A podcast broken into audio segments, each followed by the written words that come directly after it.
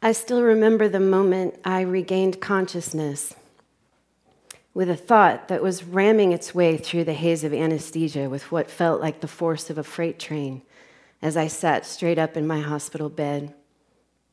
The baby's gone.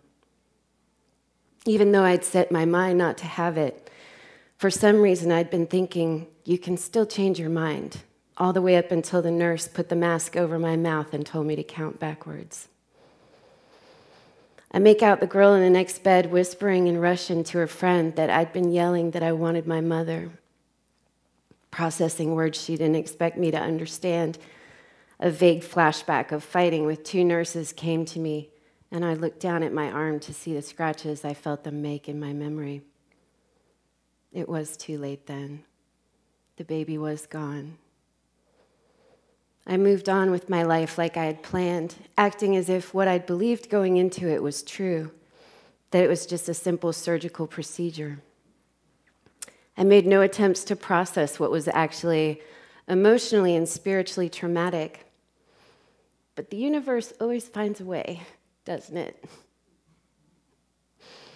Mine came in the form of a summer internship in 1997 with a nonprofit for low income people's needs called Texas Alliance for Human Needs, or TAN. I was assigned to cover crime generally, and specifically the third and last shot retrial of a man on death row in Huntsville for killing police officer Ralph Ablanedo in Austin in 1978. He'd been on death row longer than anyone because his first two sentences had been overturned by higher courts for corruption by the prosecution. Tan had taken an interest in his case because the accused killer, David Powell, was a poor farm kid with no money for defense. Though he was poor, he'd shown great promise as a student. On the gifted track at University of Texas in Austin, David was pre-med with the hopes of returning to his hometown to be its doctor when he fell in with a crowd using and dealing meth. Through the woman who owned and was driving the car Officer Ablanedo was shot from. His dreams of serving his community as a doctor now is forever out of reach as the officers of protecting his. When I started that internship, I had no opinion about the death penalty per se, beyond the standard agreed upon idea that it's the punishment we reserve for our worst criminals. I learned there it's a sentence almost only ever carried out against the poor in this country. 99% of death row inmates are indigent. But it was David's famous new defense attorney who gave me an even better t- uh, reason to oppose it. Michael Tigar, who the following year was voted one of the most influential attorneys of the 20th century, behind only Clarence Darrow and Thurgood Marshall, was also a law professor at UT at the time and sat down with me at the Burger King on Guadalupe to let me interview him. And when I asked him why he was against the death penalty, he quoted Sister Heleva, the famous advice columnist because we're all better than the worst thing we've ever done. I went home and those words stayed with me and worked on me because we're all better than the worst thing we've ever done. The first thing I realized was about David, the accused killer. I'd been talking to him on the phone from Travis County Jail, where he was awaiting the third trial, where they hoped to show reasonable doubt that it was David and not the driver of the car and owner of the AK 47, Sheila Meinert, who killed Officer Ablanedo. The meth addiction was long behind him. The man I knew was a thoughtful, intelligent, compassionate, useful human being whose life I thought was worth something whether he was the one who pulled the trigger or not. I felt that even if he was the one responsible, that he was redeemable, arguably redeemed even, and still a worthy human being in the eyes of Creator. And I felt my heart open a notch. It felt good, way better than the feeling of condemnation. The next person I thought of, once I felt that forgiveness, was my father, who I thought of as a monster for a long time. I started to think about all the good in him, The good that I was especially aware of when I was little, and the most exciting part of my day was when he'd come home and watch and applaud when I showed him my silly ballet moves. I found myself granting him the same grace, the same forgiveness. Felt my heart open another notch. Again, it felt much better than the condemning him I'd been doing so long. And I guess Spirit was like, oh, she's on a forgiveness roll. Let's keep them bubbling up. Because that's when the most important and most deeply buried condemnation came up for me. I realized that not only was there something I had not forgiven myself for, but it was something that was a reflection of what David was in prison for. At least some people, many people, believe my elective abortion when I was 18 is the same mortal sin David had been in prison for for 20 years. I'd expected it to feel like a simple surgical procedure, but there was no denying it had torn at my heart and mind. And I buried those feelings and just held them against myself inside. And in that moment, when I turned the same question to myself as to whether I was worthy, despite this thing that I had done, the answer seemed so obvious. I knew, I knew that I was good. There had definitely been times I had doubted that was my essential nature, and it had certainly been tested. But there was that feeling, there's no question feeling of, I was made good.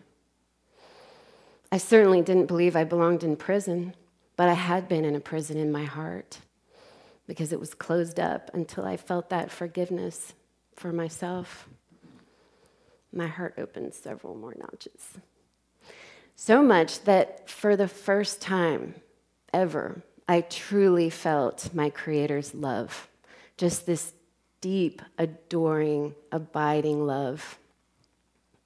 It felt like more than that I was forgiven despite my badness. I was a source of real pride to my Creator. Not pride like when you think you're too good to bend, but pride when you look at something you did or made and your heart is full of the glory of it. That's what I felt Creator feels for me and you and my father and David Powell and Officer Ablanedo and everyone ever made.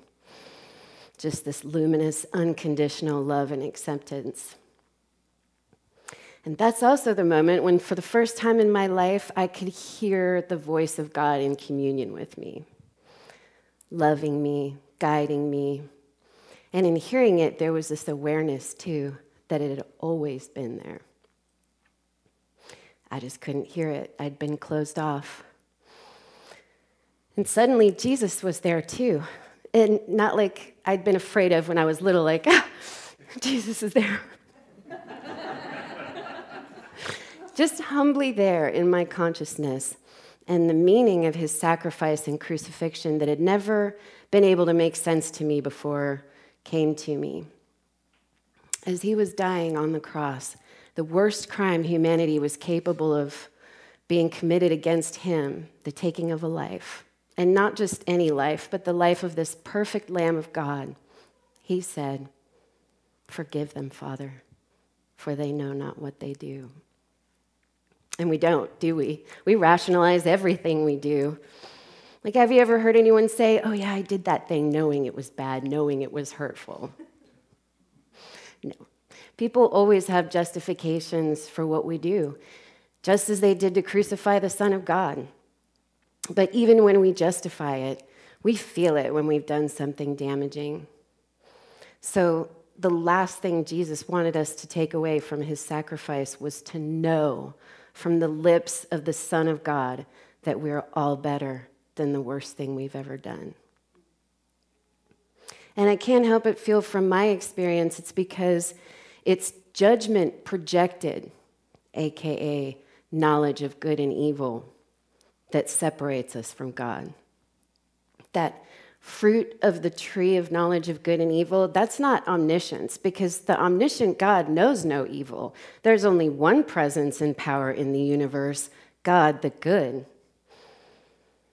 That fruit of I know what's good and bad, that's judgment and the subsequent condemnation and shame that puts us out of the garden and closes our hearts and ears to God each other, and ultimately ourselves, leading us down a path of suffering. I share my story of forgiveness because I believe forgiveness is the difference between being able to be open hearted and connected and living in the heaven Jesus promised was at hand and not being able to hear God's voice or see their presence. And that's all the difference in the world. I've since birthed and raised three luminous beings under the right circumstances with a father who wanted and loved them. And I'm so proud of them and do my best to love them unconditionally, as does this church. I always tell people the Unity Church was the one truly safe place my children had growing up, in that it was the only place that didn't want to chip away at their identity in any way. They were just loved and accepted just the way they are.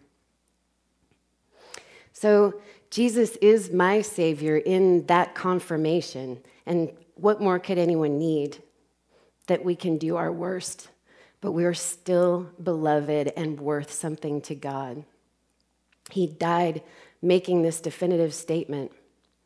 There's nothing you can do you can't be forgiven for, or anyone else. And realizing that saved the life I was meant to live, connected to God's love and purpose. So, cut to 17 years later, I'm getting a divorce. it's October 2014, and I'm working here with Sherry Conway as the membership and volunteer coordinator. And we just had the Howling Moon fundraiser we'd been working hard for months to pull off. Mindy Audlin, who spoke here a few weeks ago, had donated a couple tickets to an event where she was speaking in Austin with Joe Vitale that no one had purchased. And Sherry gave them to me to say thank you. And I met Mindy and Joe and many wonderful speakers, Dee Wallace and Bill Phillips, everyone essentially speaking on the subject of manifestation, or what Reverend Ellen Debenport refers to as the second or by me level of existence, right above the to me level of existence. But for me, the most impactful talk was Joe's on the second day on his book called Zero Limits, that is a doorway to the third through me level. How many of you have read Zero Limits by Joe Vitale? Some of you. Zero Limits is about an ancient Hawaiian healing ritual traditionally used to resolve family conflicts called Ho'oponopono, which you guys got down great. and a modern Hawaiian psychiatrist who healed an entire ward of criminally insane asylum patients just by doing it with himself. Doing what, you ask? So, Ho'oponopono, Hawaiian for to make a wrong thing right, is a ritual that was part of the culture for centuries overseen by a kahuna, in which injured parties would come together before the tribe or tribes, and under the guidance of a kahuna, they would go through the ritual of saying to each other, I'm sorry for whatever they had to be sorry for. I'm sorry my arrow got in your yard and landed on your pet lizard. they would say, I'm sorry to each other, whatever they had to say, and then, please forgive me. Thank you. I love you. Sounds like an effective way to resolve a conflict, right? kind of makes me think I can understand why the Hawaiians are so chill. In the 20th century, a Hawaiian kahuna woman named Morrnah Simeona began to teach a modern version of it to the world called self identification through Ho'oponopono. And in this modern version, the prayer says the phrases to themselves, to themselves, accepting full responsibility for any conflict in their reality as somehow reflected inside. And just cleaning up the conflict through their own self identification. That can be a hard thing for people to want to do, taking responsibility, especially in that to me state where it's central to your story that you're a victim. The way out of that is to realize you don't have to worry that taking responsibility means you're to blame. Blame is a useless concept. It's not what responsibility is for. Taking responsibility means that you have the power to change it. And that opens up worlds of possibility. Limitless power you hadn't imagined, I promise. I love that today's daily word is energetic. Can anyone give me an amen on you attract what you are energetically? the root principle at work is anything that comes into your world, your projection is in you somehow, even if it's just a tiny seed. And through that connection, you can clear anything out there by cleaning it within you. The limitless energy of spirit flows through me. Dr. Hew Len called that at zero and taught there are zero limits to humans in that state. And I've certainly seen some miraculous evidence of it, I can tell you. We also we find support in the truth of the cleaning power of forgiveness in what the book of Matthew says was in Jesus' Sermon on the Mount about judgment. It's funny, I never saw most of the wisdom in the Bible before I knew Jesus. Then I, oh, you know, not only became an avid and interested reader, I found so much truth. It's funny how that happens, isn't it? Kind of like a teenager growing up or something. Matthew chapter 7 begins with Judge not, that you may not be judged. For with the same judgment that you judge, you will be judged. And with the same measure with which you measure, it will be measured to you. And then this plea Why do you see the splinter which is in your brother's eye, and do not feel the beam which is in your own eye? Or how can you say, Let me take out the splinter from your eye, and behold, there is in your own eye? Remember what I said about the reflection I was sent to show me the forgiveness I needed to release my own heart from prison? As soon as I forgave the others, forgiveness was granted to me. It came one after the other, and it came in the form of a reflection others might see that I would never intellectually agree with. And yet, somewhere in me, there was a place I could find that reflection, something in my conscience, not just out there having nothing to do with me or my righteousness. This piece of Jesus' sermon points to that the cleaning, the clearing, is to be done on ourselves. It's even right in the Lord's Prayer where Jesus teaches us to ask, Forgive us our trespasses as we forgive those who trespass against us, as we forgive those who trespass against us. The as is important because the way I learned it exactly, it is when you forgive others that you find yourself also forgiven. And this daily duty is so essential to keeping your projector clean. It's right there up front in Jesus' what to pray every day that he gave us, right between daily bread and keeping us from straying off into evil. So the power of Ho'oponopono comes from this place of connection with the Creator who sees our good, who sees us as worthy, and who forgives our sins always. But I love it because it's simple. It's really simple. It's so simple to remember in times of stress. And it's powerful and it works even if you're not in that place and you don't feel it. The thing about Ho'oponopono is even if you don't feel at all responsible for something, you can still take responsibility through your connection to the divine and heal something. So, back to the zero limit story, Dr. Ihaleakala Hew Len, the Hawaiian psychiatrist, took responsibility for the mental illness of a whole ward of criminally insane patients at the Hawaii State Hospital in the 80s. Never meeting them in person, he reviewed each patient's files and reflected on their connection to himself. He would go to work and focus solely on forgiving and loving himself, believing everything in his external environment is a reflection of his internal climate. And as he healed himself, the patients began to improve as well. Over time, the previously violent ward was transformed into a peaceful environment. Several of the inmates were even successfully rehabilitated into society. I know when I brought it home from the Attract Money Now event, I was having a lot of hard feelings come up in the process of my divorce. My life felt a little like a ward of criminally insane patients. it was not resolving peacefully and had been going on over a year, and I just tried it because it was simple to say, but I didn't feel it. I didn't feel the words, I didn't feel responsible. But I said them anyway, and every time I did, something moved, things changed. If you're like I once was, and it's not enough to know this wisdom about non judgment and forgiveness being essential to your connection to God, is in the Sermon on the Mount, the Lord's Prayer, and Jesus' dying words. And you want to know why it works. How does that work? Though, you thinking to yourself. I used to be very skeptical like that.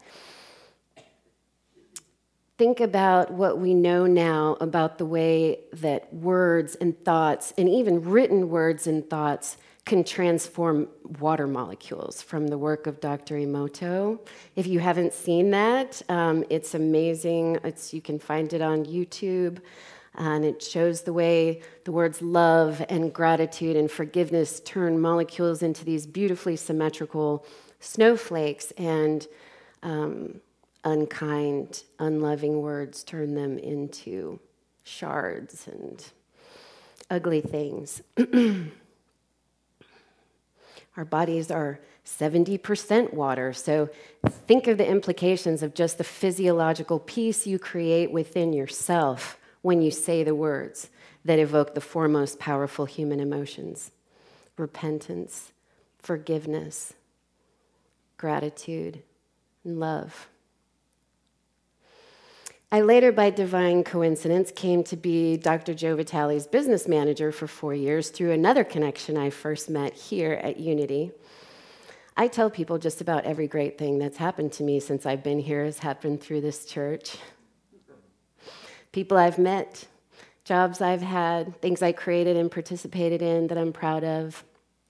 You just got to give props where props are due because you'll know them by their fruits, right? In the four years working for Dr. Joe, I was privileged to have many great experiences, including producing the Advanced Ho'oponopono certification event here in Wimberley at Jim and Colleen Reeves Ranch. Ho'oponopono enthusiasts and practitioners came from around the world, and I saw, read, and heard many more examples of miracles in every aspect of people's lives brought about by this simple prayer financial, relationship, and literally matters of life and death cleared up with these four phrases. So if there's anything you hold in your heart against someone else today, forgive them so you may be forgiven so your heart can be open. Very often, it's something you yourself have been in some way, on some level, guilty of. Seriously, think about it. Just give it a second. Like, who among us hasn't scolded someone in the house for leaving something out in one room where something of ours is laying around in the next room? Right? It's something we'll do when we're feeling like we do more of the housework instead of just asking sweetly for the help we need. Am I right? Forgive every day, every morning when you first wake up. But please don't forget to forgive yourself. And if that doesn't just come to you like it did to me, do a check in. What might that log in your own eye be? I've never failed to find one. All judgment on some level is self judgment, even if it's only an unconscious part of yourself buried deep in your shadow. So, all condemnation is self condemnation. It's not just a schoolyard defense about four fingers pointed back at you, it's real. I call it the reflective theory. And if there's any doubt in your heart that you should forgive yourself, Think of someone else you could forgive. Think of me when I told you about the worst thing I've ever done. Can you forgive me? Can you forgive me? Thank you. I was hoping that would be a little louder the first time, but that's okay. Please give yourself the same grace. I want you to feel deeply in your heart that you are good, you are loved, and you are worthy. And anytime anything comes up in your inner or outer world that makes you doubt that about yourself or anyone else, please try the forgiveness prayer to clear it until you're in unity with the divine again. We're going to do a short meditation to practice it together now. But I hope you'll remember this prayer when you have any conflict in the future, or even if you just want to make the world around you a better place. And if you'd like to explore it a little more deeply and do a longer meditation, please join me uh, in the classroom after the service. We're going to do about a 30 minute Ho'oponopono meditation to heal and align you with your inner child, what Dr. Hew Len called the most important relationship in existence. So let's take these molecule rearranging thoughts into meditation. Take a deep breath into the count of seven and out to the count of seven. I want you to picture the face of someone you truly, deeply love. And just let yourself feel and amplify that emotion of pure, deep, unconditional love. Now give that feeling a color. Could be green, be red. As you inhale and exhale, picture yourself filling your body and the room with that love. Now picture the face of someone you feel has wronged you. I'm going to say a phrase, and please respond by repeating the phrase back when you hear me say it. You don't always have to say the phrases, thoughts have power too, but I want to hear you say them out loud. I'm sorry. Please forgive me. Thank you. I love you. I'm sorry. Please forgive me. Thank you. I love you.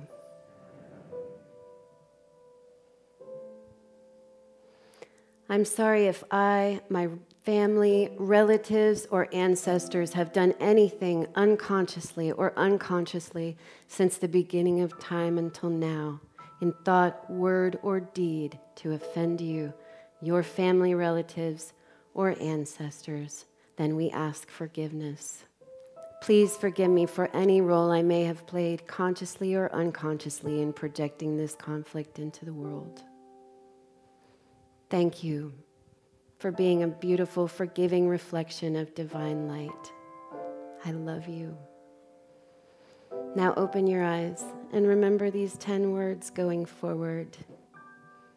May they bless you every day.